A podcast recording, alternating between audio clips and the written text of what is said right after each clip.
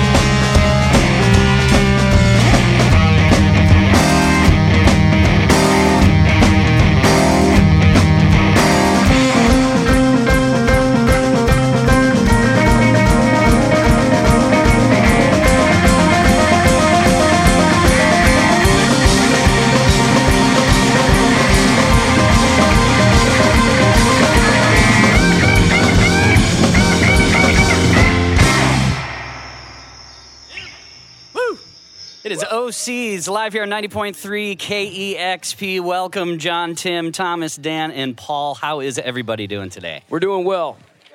Good? Getting there, getting there. All right. You know, it's hard enough for bands to find one good drummer. You realize that, right? Yeah, I'm a pig.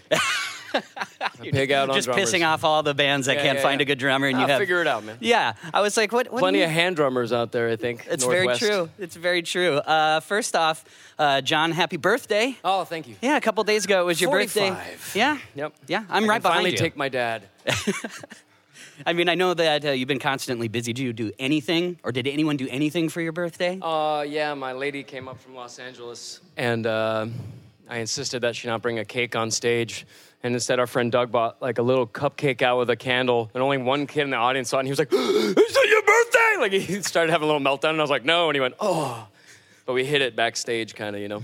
Uh, how was Portland last night? It was fun. It was Yeah. actually really fun. Yeah, that, that joint's all right, and uh, it was a good crowd. Mm-hmm. A lot of young people going nuts, and then a few peppered with old people going crazy. Yeah. Tonight sold out. Oh, good. Yes. Good. Yeah, Neumos just won't email me back, so what's going on, Neumos? I'm here to inform you uh, that tonight is sold out. Uh, there might Good. be some tickets, maybe for tomorrow. I think we sold like 30 tickets tomorrow, so come on down. You know, if you want to meet the band, we'll do a meet and greet.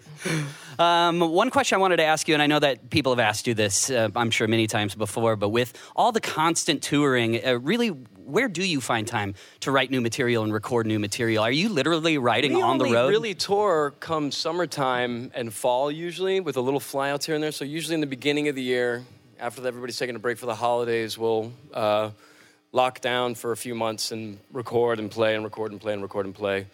And that's when we have Dan cryogenically frozen. Mm-hmm. Right. And we bring him out and he just puts all the spices on everything at the end. Mm. Yeah. What's it like being cryo- cryogenically frozen? Is the question. Cold. He says it's cold. Yeah. He's a simple man. It's a little nippy. Got it. Um, so I don't all- remember. of all the elements that uh, I've heard in OC's music, of course, be it psych or noise or garage or even metal at times, uh, what type of music or what artist do you think people would be most surprised that you're really into? Oh, we all love Toby Keith. Huge fans. Now, th- not- and uh, not what was that guy ironically? that had the, the show called Chief? Was it Eric? And all the amp, fake amps. Eric Church, good stuff. America. No, I don't know. Um, America. we we listen to a, a a wide array of stuff. Lots of uh, jazz and I don't know, like uh, Afrobeat stuff. Some what? Cyndi Lauper. All huge fans. We were considering dressing Paul up as Lou Albano Mm-hmm.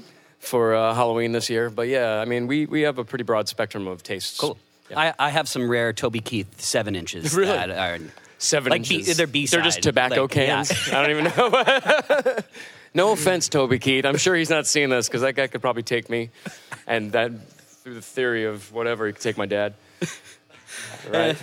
Uh, I mentioned a little bit of metal earlier. I know that you and I both were kind of metal kids. yeah, for sure. I just missed Voivod. I still have never seen him, and take that to my Canadian regrets bucket. Right. Uh, I, and I did too. I mean, it's how I learned how to play music. It's how I got Yeah. into music. I actually learned how to play music from learning uh, riffs from the first four Metallica Oh, records. right. And so I know at least a piece rec- those records song. are rich with riffs. Rich with riffs. Lick So, country. Outside of the big four, the obvious Slayer, Metallica, Anthrax, and Megadeth, uh, what what other metal band outside of that? Like me branching was like, oh, I started to get into Sepultura and like Death Angel. What other metal bands were very uh. Morbid pr- Angel, prominent? Voivod, Maiden. I mean, it just the list goes on and on. There was I, I really I started getting into the really heavier stuff like immolation and uh, suffocation, uh, stuff that would really irritate my parents was mainly the concern. And then by the time I really got steeped in metal, I got more into punk and started venturing out there. But I still discover metal bands that I've never heard Sodom until like a month ago, and I was like, what?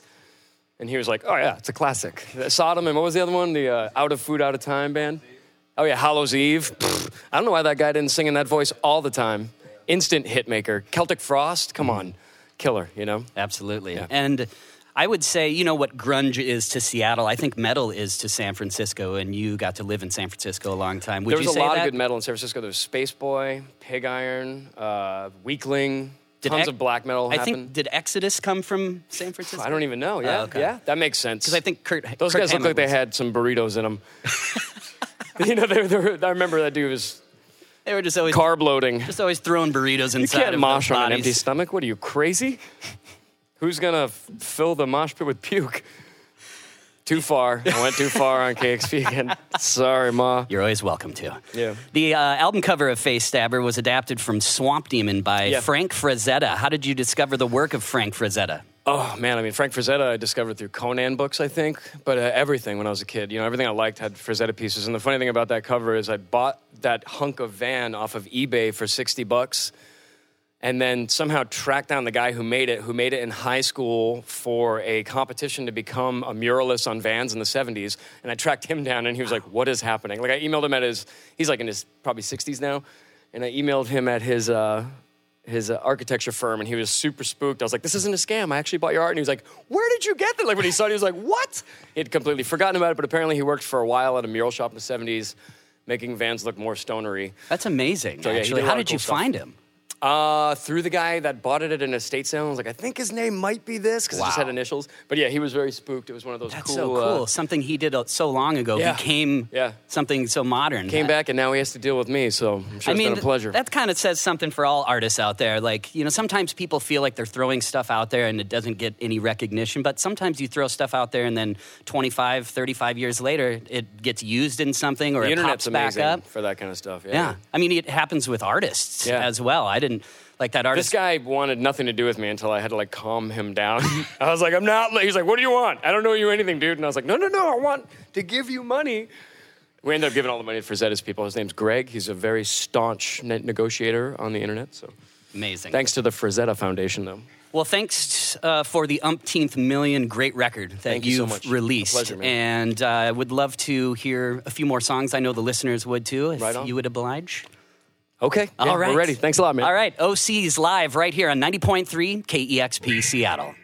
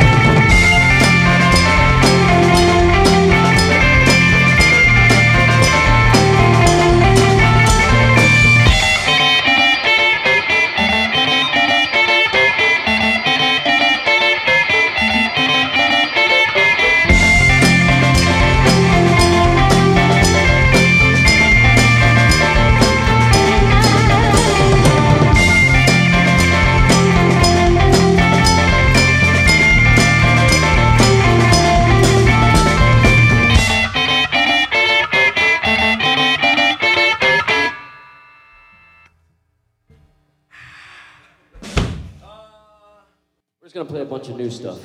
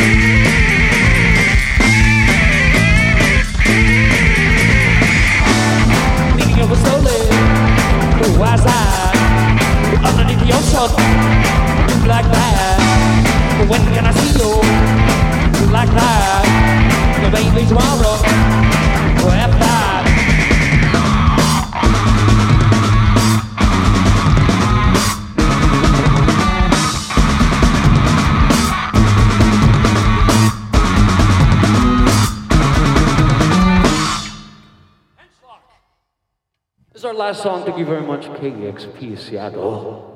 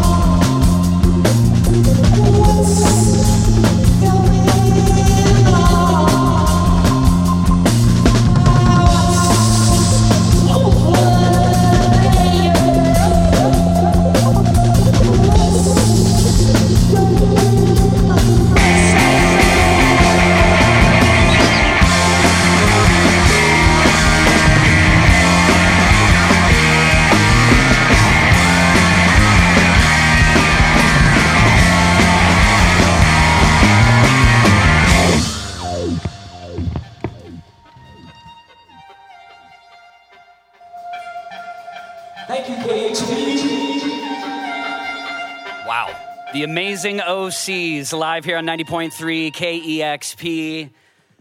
Whew. I- don't think I uh, took a breath for the last uh, 60 seconds of that song. Thank you for that. I did. I'm glad you did. Uh, OC's uh, sold out tonight at Neumos, but I think that there's still tickets available. 900 tickets available night. tomorrow. There's 903 actually. I'm looking at the tally. Come on, Seattle. It keeps. Come on.